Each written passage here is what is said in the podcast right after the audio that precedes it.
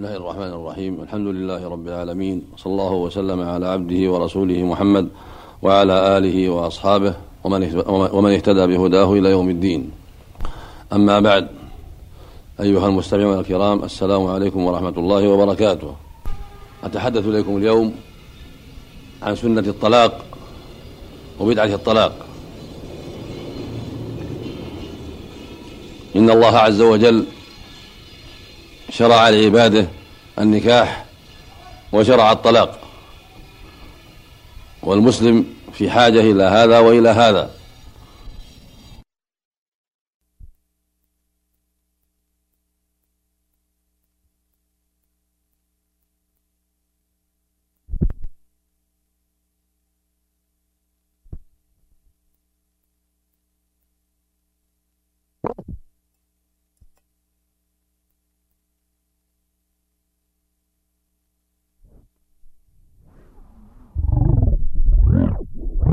النكاح لم يجعل الزوجة غلا في عنق الرجل لا يستطيع التخلص منها بل جعل له طريقا إلى الخلاص منها إذا لم تناسب حاله ولم يكتب الله بينهما المودة والمحبة التي يعيشان بها على خير حال.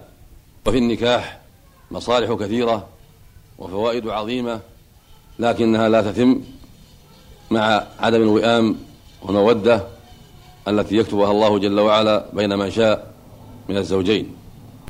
وقد أشار إلى هذا المعنى في قوله عز وجل ومن آياته أن خلق لكم من أنفسكم أزواجا لتسكنوا إليها وجعل بينكم مودة ورحمة إن في ذلك لآيات لقوم يتفكرون. هذه المودة والرحمة يجعل يجعل يجعلها الله سبحانه وتعالى لمن يشاء من عباده. فإذا لم يجد الزوج هذه المودة وهذه الرحمة فلا بأس أن يطلق ولكن بإحسان.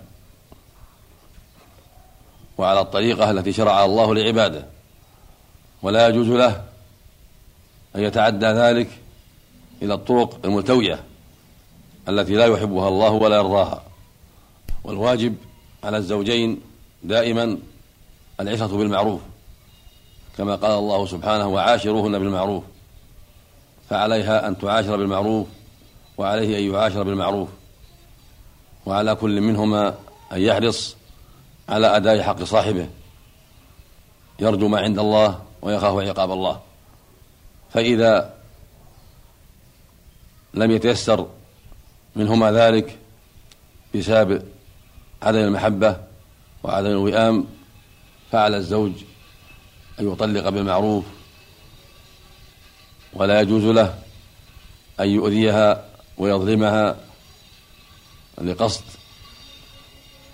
أن تفتدي من ذلك بمال أو حتى يفتدي وليها أو حتى يفتديها وليها بل الواجب أن يمسك بمعروف أو يفارق بمعروف.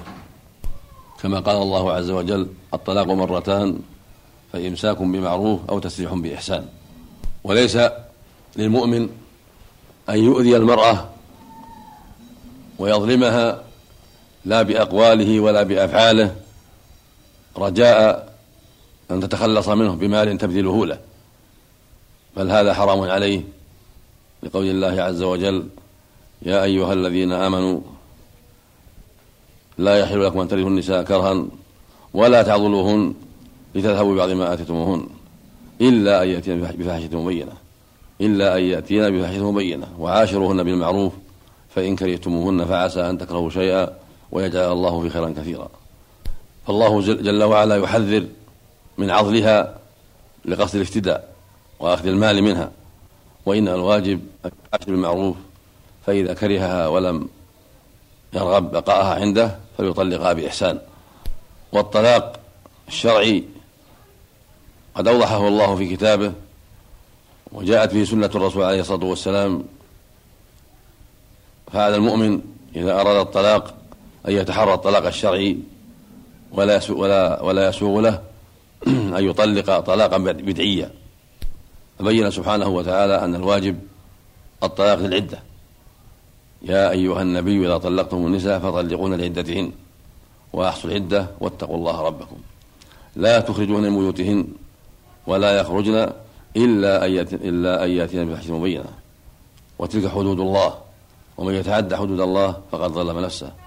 لا تدري لعل الله يحدث بعد ذلك أمرا. ومعنى قوله عز وجل فطلقوهن لعدتهن. المعنى فطلقوهن مستقبلات عدتهن. يعني أمام العدة. وقبلها فإن العدة تكون بالحيض. فعلى الزوج إذا أراد الطلاق أن يطلقها في حال الطهر إما طاهرا قبل أن يمسها وإما حاملا. وليس له أن يطلقها في حال الحيض أو النفاس لأن هذه الحالة ليست حال جماع وليست حال رغبة في المرأة وإنما يطلقها في حال الطهر الذي لم يمسها فيه أو في حال كونها حاملا حملا بينا.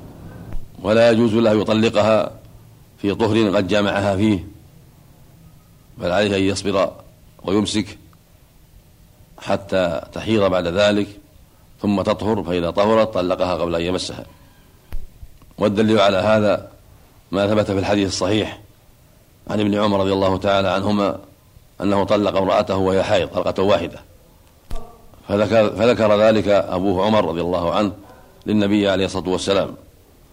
فتغيظ النبي عند ذلك عليه الصلاة والسلام وقال مره فليراجعها ثم ليمسكها حتى تطهر ثم تحيض ثم تطهر ثم إن شاء طلق قبل يبس وإن شاء أمسك.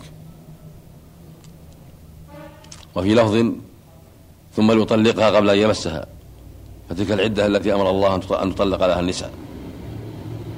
وفي لفظ آخر قال عليه الصلاة والسلام ثم ليطلقها طاهرا أو حاملا.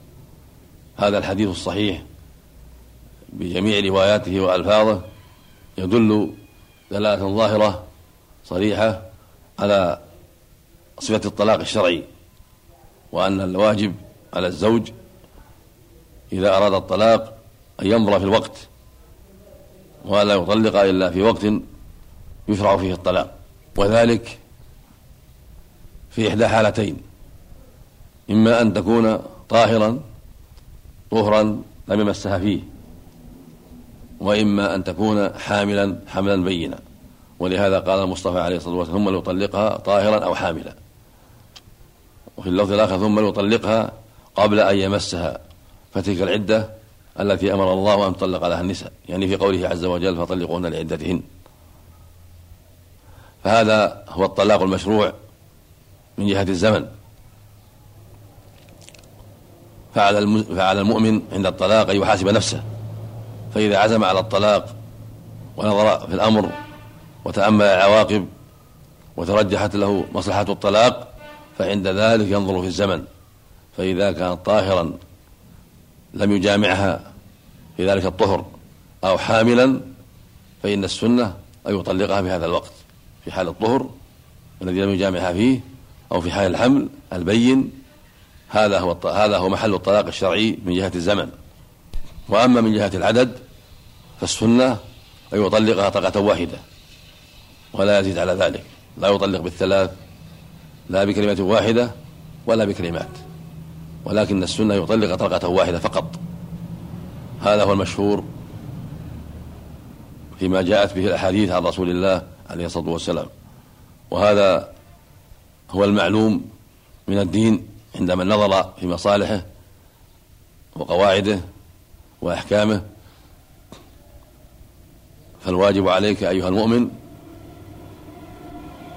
أن تبصر في هذا وأن تنظر في هذا وأن تطلق على بصيرة وأن تحذر الطلاق البدعي الذي لا يرضاه الله ورسوله لا من جهة الزمن ولا من جهة العدد. وإلى اللقاء في حديث آخر يكمل هذا الحديث إن شاء الله.